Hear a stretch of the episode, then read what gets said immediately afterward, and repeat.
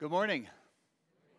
Well, it's very nice to see all of you. I've missed you these past four weeks. Um, five cases of COVID was not very fun. Um, but uh, very grateful for all the men who served us faithfully by opening up the Bible and telling us about Jesus these past weeks. And let's do that right now. So, uh, if you have a Bible, please open it up and join me in Matthew 28. If you don't have one, raise your hand and we'll bring one to you. You can feel free to use it. Uh, we would love for you to keep it. If you don't have one, you can keep it and give it away to somebody else. Read Matthew with them, whatever you want. Well, while you're turning to Matthew 28, just by way of orientation, this morning is the last message in an 18 part series that we've been in called Ecclesia Features of a Faithful Church. Across these 18 weeks, we have worked together in the Bible to see uh, the doctrine of the local church. One of the things that I've mentioned many times is that the doctrine of the church is one of the least studied and most assumed doctrines of the last 200 years. And so, one of our aims is to think well and wisely about what Jesus says in his Bible about what it means to be us. And so 18 weeks might sound like a lot, but we've barely scratched the surface of our ecclesiology. That word ecclesia means church. But you can see from the subtitle, Features of a Faithful Church, we have uh, seen and learned that there can be true churches and false churches. A true church has the gospel, a false church does not have the gospel. But churches that have the gospel can exist on a spectrum of health. For example, Revelation 2 and 3 Jesus has commendations, good things to say to those seven churches, but he also has corrections. He says, You need to correct these errors, and if you don't, I'm going to remove your lampstand. So, what we want as a church family is to understand what Christ requires and then wisely apply it by his grace and seek his fruitfulness through our faithfulness. Well, so this 18th message the sub subtitle is Faithful Churches Are Faithful to Jesus' Mission. We're taking these previous 17 weeks and condensing them into this Matthew 28 passage about what our work is in this world as a church. And so, if you haven't joined me there yet, please join me in Matthew 28. I'm going to read verses 16 to 20 to establish context. Our focus this morning is those last three verses, 18 to 20. Scripture reads Now the eleven disciples went to Galilee, to the mountain to which Jesus had directed them. When they saw him, they worshiped him, but some doubted. And Jesus came and he said to them, All authority in heaven and on earth has been given to me. Go therefore and make disciples of all nations, baptizing them in the name of the Father and of the Son and of the Holy Spirit, teaching them to observe all that I have commanded. And behold, I am with you always to the end of the age. Well, this is the word of the Lord. Let's look to him in prayer. Lord, we hear your words here on the pages of Scripture, this command that you've given, this great commission to go and to make disciples. Lord, we want to understand and wisely apply what your word says. We want to understand how your words here help us be faithful to you. And Lord, in being faithful, our desire is that you would make us fruitful, conforming us more into the image of, of you, Lord Jesus, by your Spirit and more. So, Lord, as we, as we look to you, would you pre- please, by your grace, accomplish your gospel purposes in us and through us? To that end, would you let the words of my mouth and the meditation of our hearts be acceptable in your sight? O Lord, our rock and our redeemer. And all of God's people said, Amen. I want to introduce you to a fictitious missionary couple, Peter and Anna. Peter and Anna love their church. Um, it's a healthy church, faithful to the scriptures, full of imperfect people who love each other well despite all their differences. There's faithful preaching. And over the course of being in this really fertile soil of a good, faithful, healthy church, Peter and Anna desire to devote their lives to an unreached people group. Now, over the years, by being discipled, Peter is elder qualified and, and Anna is qualified as a deaconess. They've intentionally been trained by this local church family and discipled to the end of going to where Christ is not named. And the church has helped them become competent by God's grace to go over there and to be able to replicate there what they've experienced here. They intend to live out their lives in this foreign land. And so the church, in faithfulness to Jesus, sends them out and supports them financially, supports them with material goods, and even sends out over the years uh, different missions teams to join them in their evangelistic efforts. Well, a few years of rocky soil, one day in the marketplace, a brief, unexpected gospel conversation leads to an invitation by a local merchant to come to his house, and they want to hear more about this Jesus and this gospel. And so the merchant and his wife and their daughter are there. A few weeks later, the merchant invites his cousin and, and his cousin's wife, and they are added to these dinners. And so, sometime later, after spending much time opening the Bible and simply reading it, and Peter and Anna and Peter explaining it to them and more, after much time of learning about the gospel of Jesus, God the Son incarnate, living a perfect life and dying on the cross for our sins, raising from the grave, ascending into heaven, learning about the gospel across the Bible, the merchant, his wife, their daughter, the cousin and his wife, those five all repented and received Jesus. Now, here's the question now what? Now what? Have Peter and Anna exhausted the extent of what Jesus just told us and them in Matthew 28. They are converted. They are regenerate. They're new creation in Christ. They're born again by all accounts. Have they completed their missionary task? And should Peter and Anna move on to a new place? What does Jesus expect of these brand new believers, if anything? Does Jesus expect anything? Of these newly saved families, does Jesus have instructions for Peter and Anna of what they're supposed to do with these new believers? That is what we're looking at this morning here in Matthew 28. If you're taking notes, here's the big idea. The big idea of the message this morning is this faithful local churches. That's what we're prayerfully trying to be. Faithful local churches are faithful to Jesus' mission by starting and or strengthening faithful local churches. That's why you heard me use that word replication a few moments ago. The big idea is that our task from Jesus is to be on Jesus' mission and to start other or strengthen other faithful local churches. Notice that end or strengthening faithful local churches. That's a big junk drawer term of many endeavors that we can engage in Bible colleges, um, translation work, and more. But all work under the umbrella of mission is to a singular end the planting and establishing of faithful local churches. That is the end to which all missions works. And so, if you're taking notes, our outline comes in three parts, follows the flow of Jesus' words. Uh, point number one Faithful churches are faithful to Jesus. That's verse 18. Point number two this morning faithful churches are faithful to Jesus' mission. And that's verses 19 and the beginning of 20.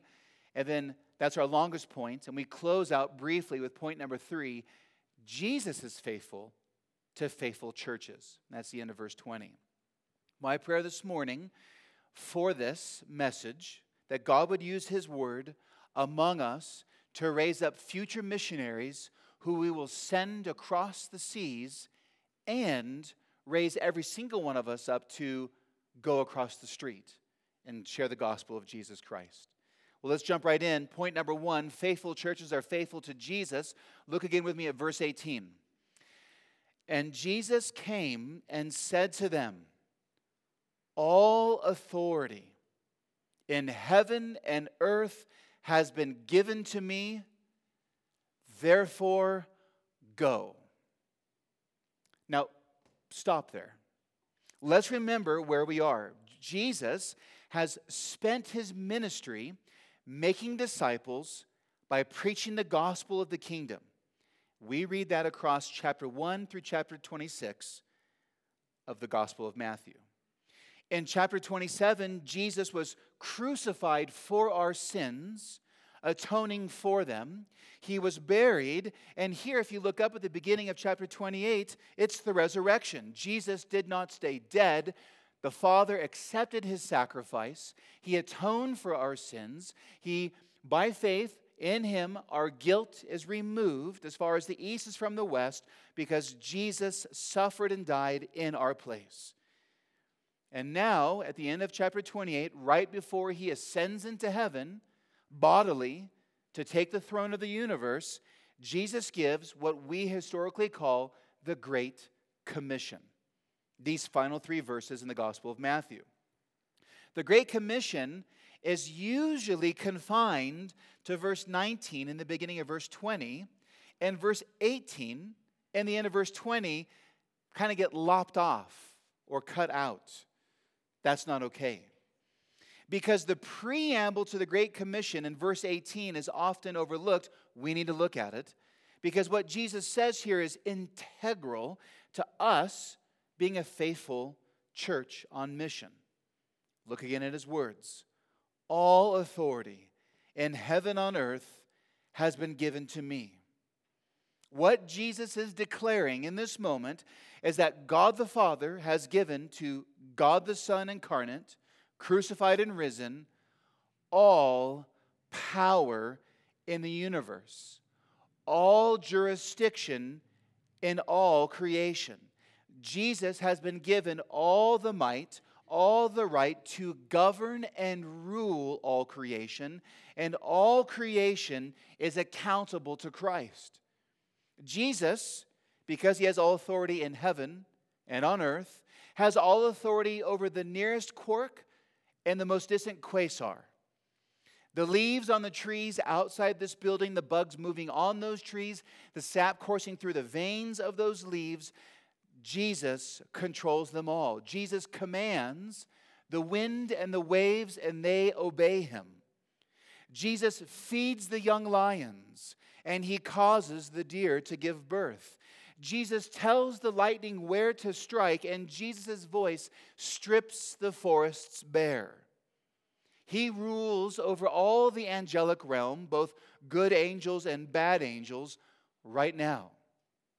And Jesus, because he has all authority, is the King of kings and the Lord of lords.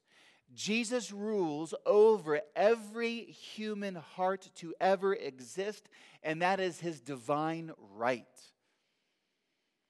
Every heart will give an account to Christ, whether poor or rich, male or female, young or old. Every president, prime minister, king, queen, prince, parliament, and city council member will bow the knee before Jesus Christ and give an account on how they used the authority he gave them to rule.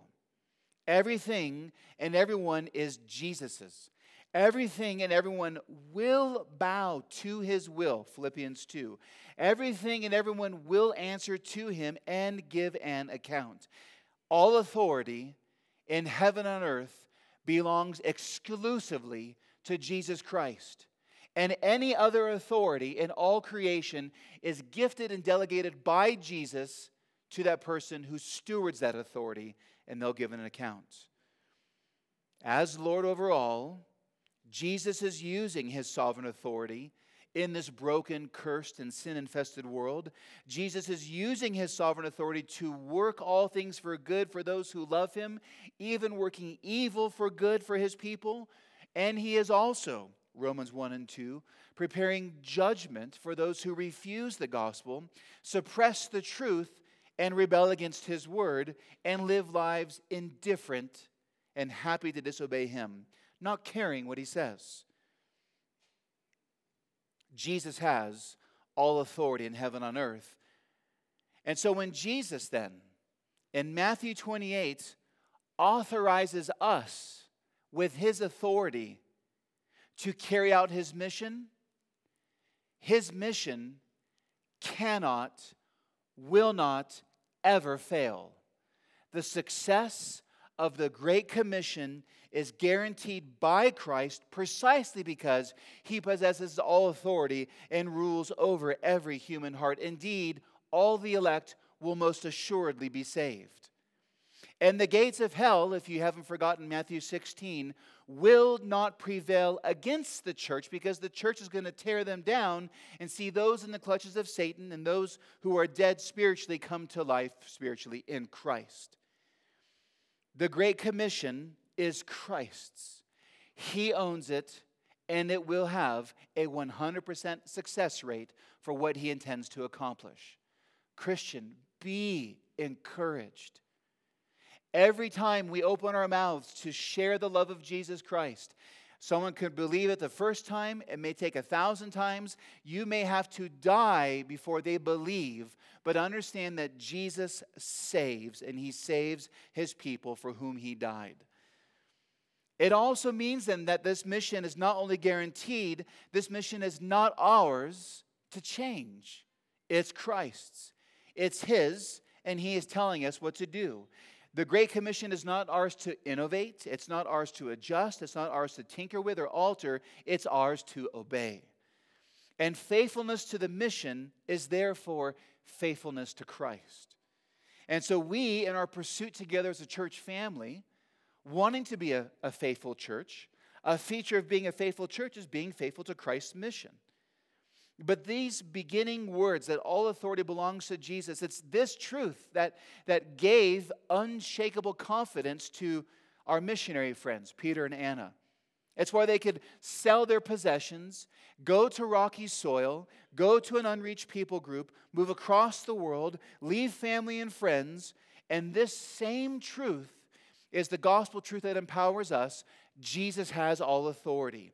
The only thing that we can have in Christ is confidence and hope, even in the face of persecution, even in the face of when it looks like the gates of hell are prevailing, they aren't in the grand scheme of things.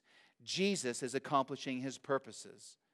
And so, we also, together as a church family, individually and corporately, have the same unshakable confidence as we travel, maybe not across the seas, but to our coworker or to our new classroom or more. Jesus has all authority. And that then leads us to the second point and longest one. Because we're faithful to Christ, point number two faithful churches are faithful to Jesus' mission. So, this authority that he has, he's told us to do something. What is it? Look at verse 19. Go, therefore, and make disciples of all nations, baptizing them in the name of the Father and of the Son and of the Holy Spirit, the Trinity, teaching them to observe all that I have commanded you. Now, 18 months ago, I spent together, we together spent three sermons on these verses. And so, my aim is not just to repeat that message, but through the lens of this Ecclesia series to understand what do these words here contribute to us being faithful and faithful in our mission. And so, if you look at these words here in Matthew 28, Jesus calls all his disciples to go, and in the going, to proclaim what Jesus has performed we declare what Jesus did and accomplished. Now, one thing that bears repeating, if you look at these verses and you look at these words, go therefore, make disciples of all nations, that's linguistic, ethnic, and political boundaries and, and barriers that are crossed, baptizing them in the name of the Trinity, teaching them to observe all that I have commanded. There's a singular command in this passage, the way the grammar works. There's one command that Jesus is giving, and everything else that he says that we're supposed to do modifies that one command. What do I mean? The command in this passage is make disciples.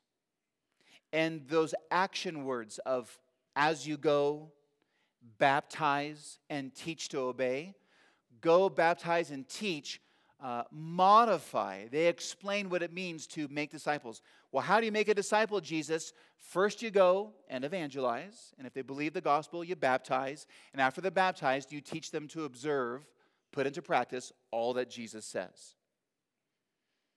But the big idea here is that the Father sent the Son. Jesus had a mission. God the Son became incarnate. Then Jesus rose, and now the Father and Son sent the Spirit. That's Acts chapter 2. And now the Trinity sends us in Matthew 28. But here, as we get to the crux of the matter, this passage, because it is so famous and so common and so often looked at, you know how that familiarity can often breed blindness to the details of a passage.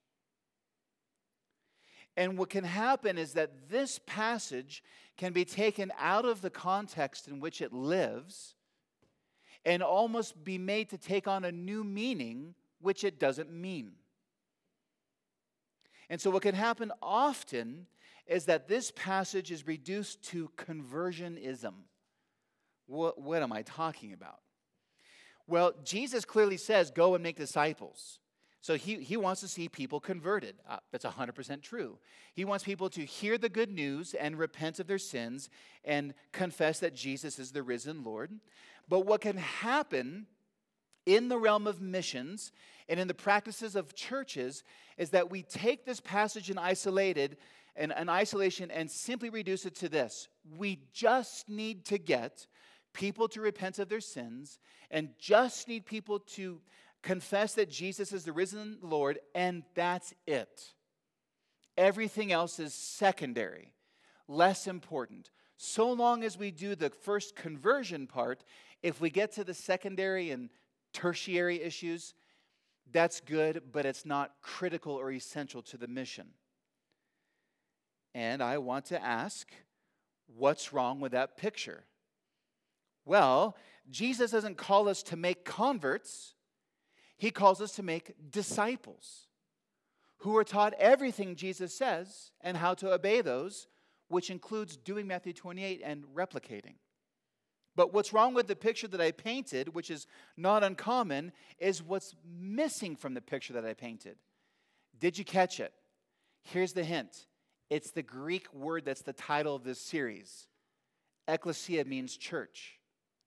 What often happens is that the local church is made secondary to missionary efforts to make disciples. And I'm arguing from Scripture that's wrong. Instead, that the local church is essential and critical and is Jesus' plan A with no plan B for his purposes in the world. Let me explain and defend why I can say that. What I'm saying is that Jesus here is teaching us how to build local churches. And every word is dripping with ecclesiology. Let me explain. When Jesus says, teach them to observe all I've commanded here in Matthew 28, have you ever stopped to pause and consider the context of the Gospel of Matthew? When the Gospel of Matthew says, teach them to observe all that I've commanded, most immediately that means the previous 27 chapters.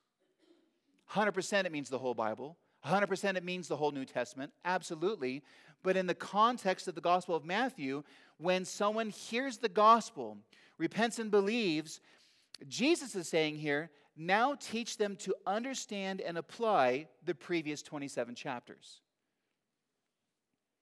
And that's where it ties into this series. So, for example, way back when, we spent six weeks looking at the keys of the kingdom, which Jesus introduced to us in chapters 16 and 18 of the Gospel of Matthew. And Jesus told us in Matthew 16, as he came to proclaim the gospel of the kingdom of heaven, that he was now building something his ecclesia, his church. And the gates of hell would not prevail against his church. And then Peter makes the great confession, and Jesus says, You're right, that's the gospel. Here's the keys of the kingdom of heaven. Now, Peter and local church, you have the job to loosen, to bind. So in chapter 16, Jesus teaching imply that each local church is responsible to vet and affirm professions of faith. Jesus did it with Peter. Peter did it in Acts 2 with his preaching of the gospel. And then those keys were put into the hands of every local church, and every local church is responsible to vet and affirm professions of faith. That is, the person is confessing the right Jesus, the right gospel that they bear fruit in keeping with repentance. And we are responsible as a family, all of us, to open the doors to the kingdom of heaven and let them into the membership of the church. In other words, when Jesus says in 28:20, teach them to observe all that I've commanded you, that includes teaching them everything about Matthew 16. And then in Matthew 18, we saw that Jesus requires the whole local church to exercise church discipline or excommunication to use the keys to bind and loose, that we have to remove somebody from our church, from the Lord's table and membership, if their gospel confession turns false or they willfully live unrepentant lives that are out of step with the gospel.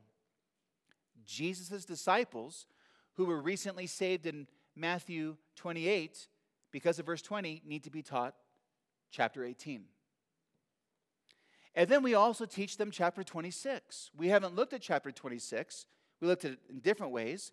But in chapter 26, you know what Jesus does? He institutes the Lord's Supper and inaugurates the new covenant. In chapter 26, Jesus institutes the Lord's Supper, body and blood, as a sign of the new covenant, symbol of our mutual affirmation and ongoing membership in each other's lives, the gospel of the new covenant. Jesus' disciples need to, taught, need to be taught to observe Matthew 26. And then we get to our text at hand. Part of Matthew 28 and teaching them to observe all that Jesus has said is to teach them Matthew 28 that they're on mission as well.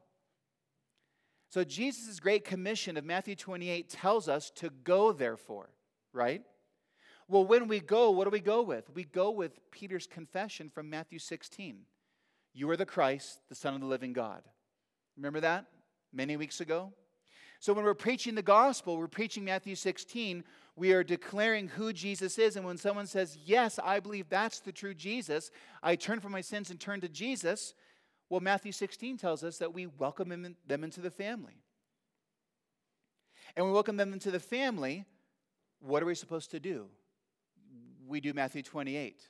So go preach, go do Matthew 16, go preach who Jesus is. Someone believes. What Matthew 28 tell us to do next? Go therefore, make disciples, baptize. So we baptize them in the name of the Trinity. We baptize them in the name of the Father, Son, and Holy Spirit as their public identification with the death and resurrection of Jesus and their membership and participation with us in the new covenant. But is that it?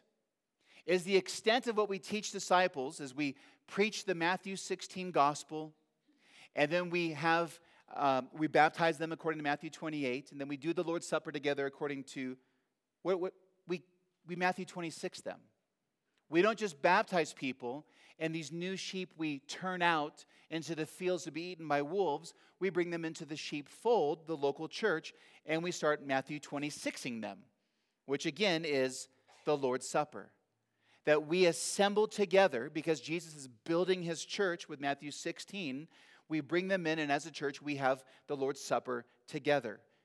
Remember when we lift cracker, when you see a little bit later in the service, people lift cracker and cup to their lips, we are showing to each other that we are still members of Christ and one another in good standing, that we're not excommuned, but that we are in partnership together. We teach these disciples also about our shared responsibility of excommunication and church discipline. We teach them Matthew 18. So here's the point to make a Matthew 28 disciple who we teach to obey means that we teach them to obey Matthew 16 and Matthew 18 and Matthew 26 and Matthew 28. That's how context and interpretation works. So, what Jesus is doing is not an isolated, just go out and make disciples who just confess Jesus but are not related to each other and that the church is secondary. No, what we're seeing here is that Jesus' Great Commission is a summary blueprint of how to build a faithful church, according to the Gospel of Matthew. Missions is faithful church building. That means that you and I share a responsibility together in our understanding of missions. Now, remember, way back in the beginning, the definition of the Great Commission I gave was to plant and or strengthen faithful churches. And that end or strengthen is a, is a big junk drawer term of many different activities we can do. But the point is, the Great Commission here, the church is not secondary, it is essential and central to what Jesus is doing. Matthew 16, I'll build my church. How are you going to do that, Jesus? Through Matthew 28. That's how he does it.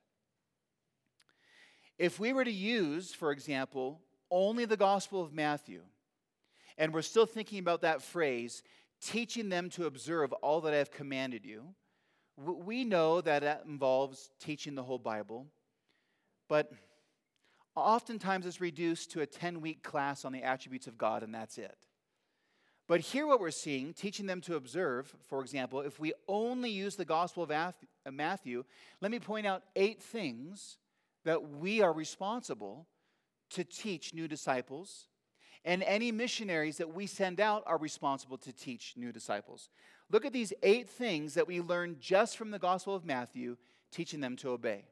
For example, number one, we teach the doctrine of the Trinity Father, Son, and Holy Spirit. We saw it right there in the baptismal formula. That's something that we teach new converts. Or, or the next point that Jesus, the Messiah, is God the Son incarnate, crucified for our sins, and risen victoriously from the grave.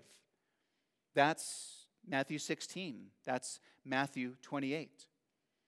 Or we also teach them, point number three, that Jesus' singular aim, this is Matthew 16, is to build his church with the gospel. The gospel is not just about conversion, the gospel is about sanctification. The gospel is designed to both make and shape disciples of Jesus Christ. The gospel is not for unbelievers, but we believers don't need it. The gospel is for all of life. And so, this third point is Jesus says that he will build his church with Peter's gospel confession that means that every disciple confesses this gospel and we are built into his church. It's what Jesus teaches. We're vitally committed and submitted to a local church. Or also from Matthew, as we teach them to observe all that I've commanded you. The fourth point Jesus' local churches are authorized by Jesus. It's our responsibility from him to exercise the keys of the kingdom, binding and loosing every single profession of faith. It's our shared responsibility. Or number five, the local church's responsibility to baptize. Baptize every new believer, welcome them into the family to be mutually responsible for each other. That's obeying Matthew 28.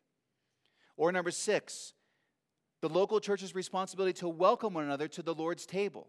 That's Matthew 26 that we institute the Lord's Supper and participate in it regularly. Or seven, the seventh thing we learn from the Gospel of Matthew the local church's responsibility to remove from the Lord's table and membership of the church those who refuse to repent of sin. That's Matthew 18. And finally, number eight, we also learn every disciple's responsibility to live out the Great Commission with their local church. That might seem like a lot, that's barely scratching the surface.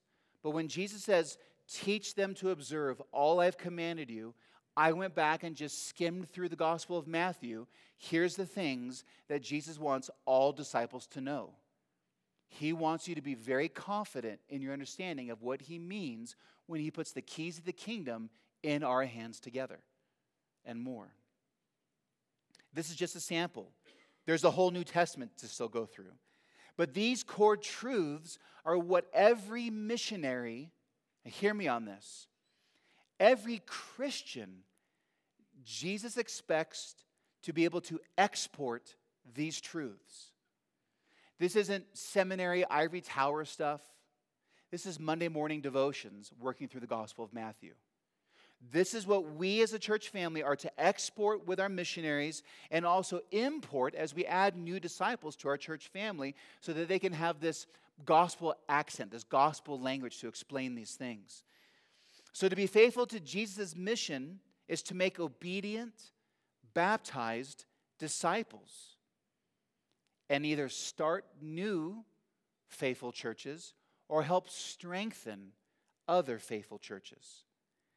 Some of you, by God's grace, need to be trained up and sent out by this church to those who've never heard about Jesus. Some of you maybe need to be trained up and join missionary efforts that we have already going on in other countries.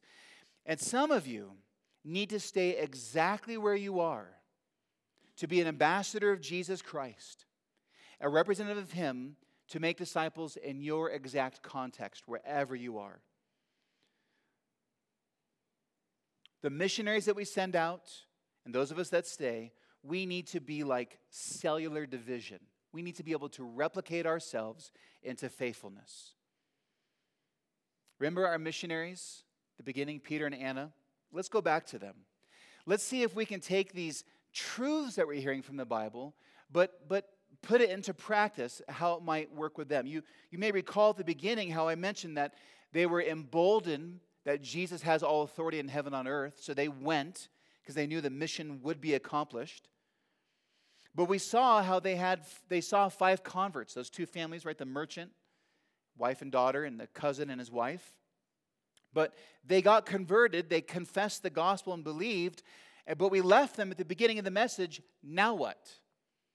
So let's answer that question. Let's apply just the gospel of Matthew to these missionaries and these brand new converts that they have. Well, the missionary couple, Peter and Anna, they see that there is genuine, lasting fruit in keeping with repentance in these families. In fact, one of the shrines in their homes was destroyed in honor of Christ. The missionary couple sees repentance, and so Peter, the missionary, soon baptizes them, the five of them, in the name of the Father and Son and Holy Spirit. Why did he do that? He's obeying Jesus in Matthew 28. But that was a special day. There was no church, there's no believers in this village. So Peter baptizes them, and afterwards they go back home and they do something unique. Peter then leads his and the other two families, these three families, to covenant together, affirming each other's faith and vowing to be responsible in the Lord for one another. It was fairly informal. It was a conversation in the living room, but they were verbally committing to each other. In fact, they agreed to adopt a, a simple statement of faith that summarizes their shared beliefs about Jesus and about the Bible. And they affirmed each other as followers of Christ, and by a unanimous show of hands, they voted to set Peter, the missionary, apart as their pastor elder. And so they were baptized, they covenanted together, believers covenanted, and then to celebrate the birth of this brand new church, they obeyed Matthew 26. They had the Lord's Supper. They sat together and they broke bread, uh, em- emblematic of the body and blood of Jesus Christ, his death on the cross for their sins, his resurrection from the grave. And they did this for the first time now as a brand new church. On that day, in obedience to the Gospel of Matthew, the obedience of Matthew 28, the Matthew 16 gospel they believed, they did Matthew 26, a new church was born. They were holding the keys of the kingdom and even as informally as it was, as hearing their testimonies and listening to each other, they affirmed each other. They verbally shook hands and said, We agree on who Jesus is, what the Bible teaches. We are a family in Christ. That, by the way, is how new churches are planted in the United States as well. That's how churches start. They exercise the keys of the kingdom. But let's have the story continue. A few weeks later, the cousin, remember him, he brings a man to the meeting that he had met in the market. And this man claimed to be a Christian. And he wanted to join their church. Well, what do they do? Do they welcome him in right there and say, sign on the dotted line, join us? After conversation, they, they want to know who is this man? Tell us your testimony. How did you hear about Jesus? How did you come to faith in him? Tell us about, tell us about the Lord. And the man goes on to explain that um, Jesus is a created being. Jesus is not the eternal Son of God. He, t- he says that Jesus is the brother of Satan. And on he goes, and he's adamant about that. And what they realize is they're talking to a Jehovah's Witness. They recognize that this man claims to be a Christian, claims to have the gospel, but can you spot the problem? This visitor is not confessing Matthew 16. He's not confessing the Jesus of the Bible, he's confessing a fictitious Jesus. He has a false Jesus and a false gospel. And so the question is what is this church responsible to do? Well, they open their Bibles and they go to Matthew 16 and they begin to start talking through the Gospel of Matthew about who Jesus is. They show them how the Jehovah's Witness sneaked in and changed John 1 1 and more in their Bibles. But this man is adamant he will not change his understanding of Jesus. So, what do they do? Do they invite him to be on the worship team? You know that they don't. Do they put him on the roster and say, Covenant with us? They can't. It's a different Jesus. Everything is different. It's a different gospel. They cannot bring this man in. They can love him by sharing the truth to him, but what are they supposed to do? They're responsible to exercise the keys and keep him bound in his sin. Now, they don't save, they don't forgive. Jesus does that. We recognize what Jesus has done through someone's profession of faith. So, what they do is they come and they listen, they invite him to be a visitor, but he remains an outsider because he's not in Christ. He can come to their services, he can hear the Bible preached, but he cannot be part of the family because he is not part of the family. That church's responsibility is to guard the fence of their church family to make sure that false professions don't come in. Well, on our story goes. The cousin, his wife, she disagreed with this. She didn't like this decision, and she grows distant. And she finds excuses not to assemble together anymore with the church. They're reaching out to her, but she starts spreading rumors about Anna. Remember her, the missionary's wife? Because she's also a missionary. So this wife starts spreading rumors and slander about Anna, and it sows distrust in the merchant's wife and the daughter, like water seeping into a rock and freezing overnight and cracking it and splitting it apart.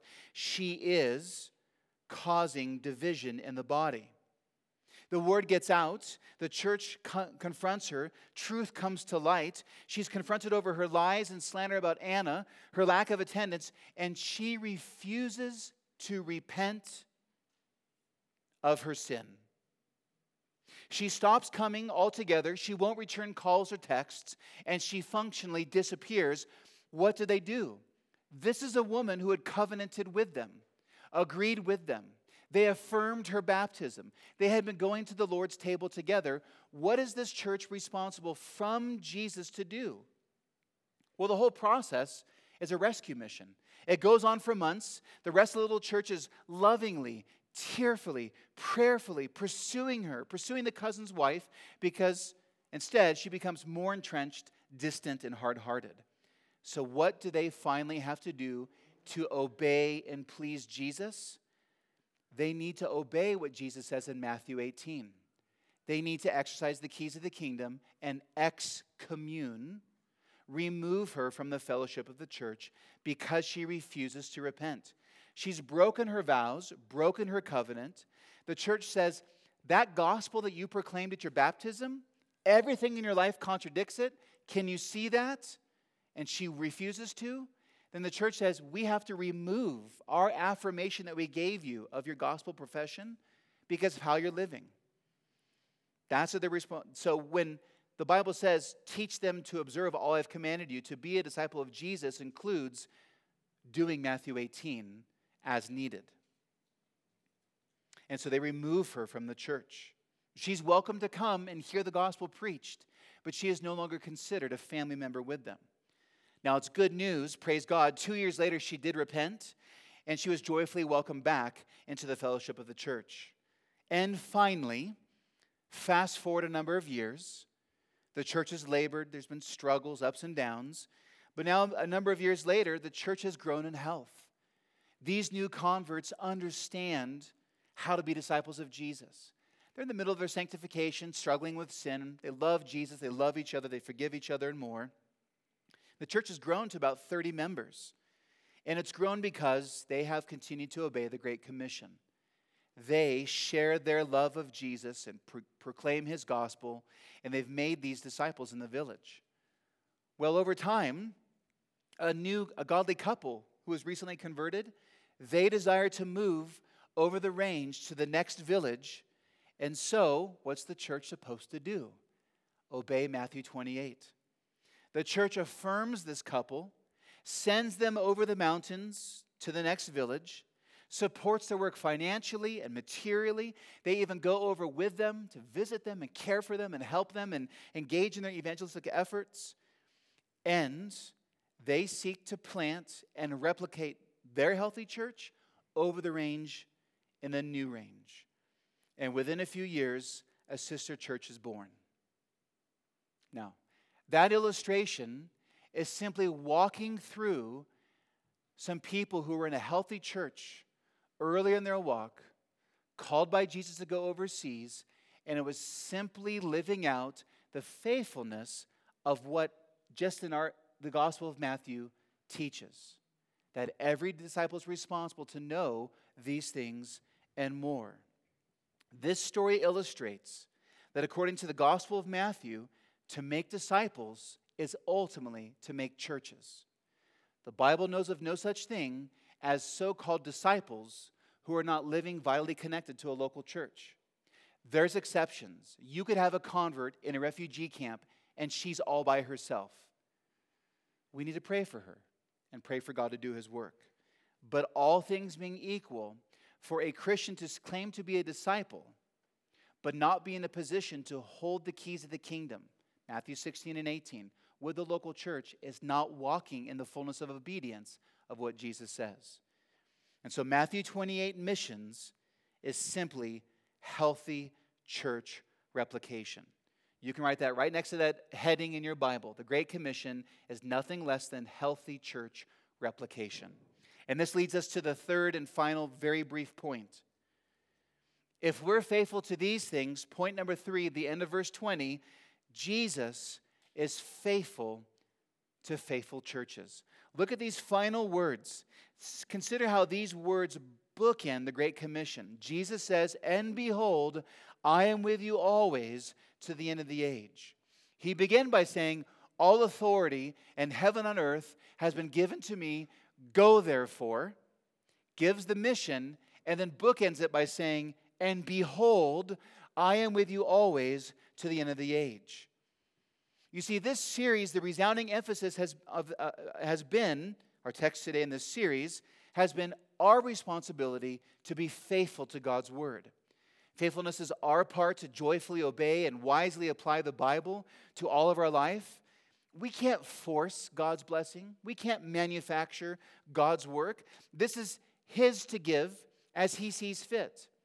And yet, the fruitfulness that God produces is normally tied to our faithfulness. So we don't obey to earn God's favor. We obey because we have God's, God's favor in Christ already. And obedience has built in blessing to it. Because when we obey, it pleases the Savior, and it's how life is designed to work best by Him. And this is why Jesus' closing words are so glorious here Behold, I am with you always to the end of the age. Echoing Matthew 18, where Jesus says that He'd be present wherever two or three are gathered in his name. Once again, now he says, I am with you always to the end of the age. Here, Jesus promises that he will be present. So he doesn't send us on a mission and he distantly sits far off from us. No, as God the Son, he is ever present with us. Jesus is working in us and through us and with us to accomplish the mission the Father gave him. That means that our disciple making efforts, or rather, Jesus' disciple making efforts through us in his church, will accomplish his purposes. Jesus is faithful through us to his mission. The one with all authority in heaven and earth has guaranteed the success of his mission, which means, brothers and sisters, that when we go out of these walls to make disciples and add to our church family, help people know and follow Jesus, send out and support missionaries across the, the world, praying for other churches, Jesus has stamped his approval and his authority when we walk in faithfulness. Namely, that all of our efforts are united to the singular end to make a faithful, healthy local church. And he will never leave us, and he will never forsake us there is a unique presence of Christ in our disciple making efforts. Christ's mission cannot fail, even in the face of persecution. Who knows? The Lord does, where things are going in our nation with the freedoms that we have to gather. But even if things turn very bad and we are in jail, that gospel is still as strong and sturdy as ever, and He's accomplishing His purposes to save. Now, you might be here this morning and you're hearing this uh, family dialogue about what Jesus wants us to do. Friend, Jesus has brought you here this morning, if you don't know him, to hear what he wants you to do. And what Jesus wants you to do right now is to believe this good news. You can't save yourself. You can't fix yourself. You can't clean yourself up. You might be able to do so in the eyes of the world, but in the eyes of Christ, the eyes of the Lord, there's nothing you can do to save or fix or make yourself presentable in His eyes. And now you know why that's good news? Because Jesus has done it for you. Jesus has, through His life, perfect life and obedience to God, in His death in our place, taking our sins upon Himself, and His resurrection from the grave, proves that He is the Savior. And friend, you need saving. God's judgment is against you, and you will be condemned if you refuse this gospel. But there is a doorway open, and Christ is reaching out to you now to save you so that you would believe this gospel. Won't you turn from your sins? Won't you believe this free grace gift? Join this family and hear more of Christ and grow in Him. Friend, turn to Jesus and be saved. There is no other Savior. And, brothers and sisters, the victory has been won. Jesus is not in the grave still, He's on the throne. We have to trustingly lean into that. You have not been brought home yet because Jesus has work for you to do regarding Matthew 28 with us together. The one with all authority is sending you and me together to see the lost saved, the prodigal return, the hurting healed, and more through the simple, faithful, fruitful gospel ministry of us assembling and listening to sermons and singing songs and going to work and reading the Bible with a coworker and sharing the gospel with someone on the street and praying for your neighbors and having them at your house for dinner and more. It's just living lives, loving Jesus together to the end that we become more healthy and we see other healthy churches made and strengthened. Amen. Lord, we praise you for your grace, that your spirit and your word is ever active to accomplish your purposes, and yet you choose to use people like us. Lord, our love grows cold. We struggle with sin. We love you. We all of the things, but God, you are accomplishing your purposes through us. Let us be found faithful, and oh Lord, bear that fruit. Jesus, build your church as you say that you will do, and let us see how marvelous it is that you are saving the lost and that we are, through you, tearing down the gates of hell to save. We pray this in Christ's name, Lord. Amen.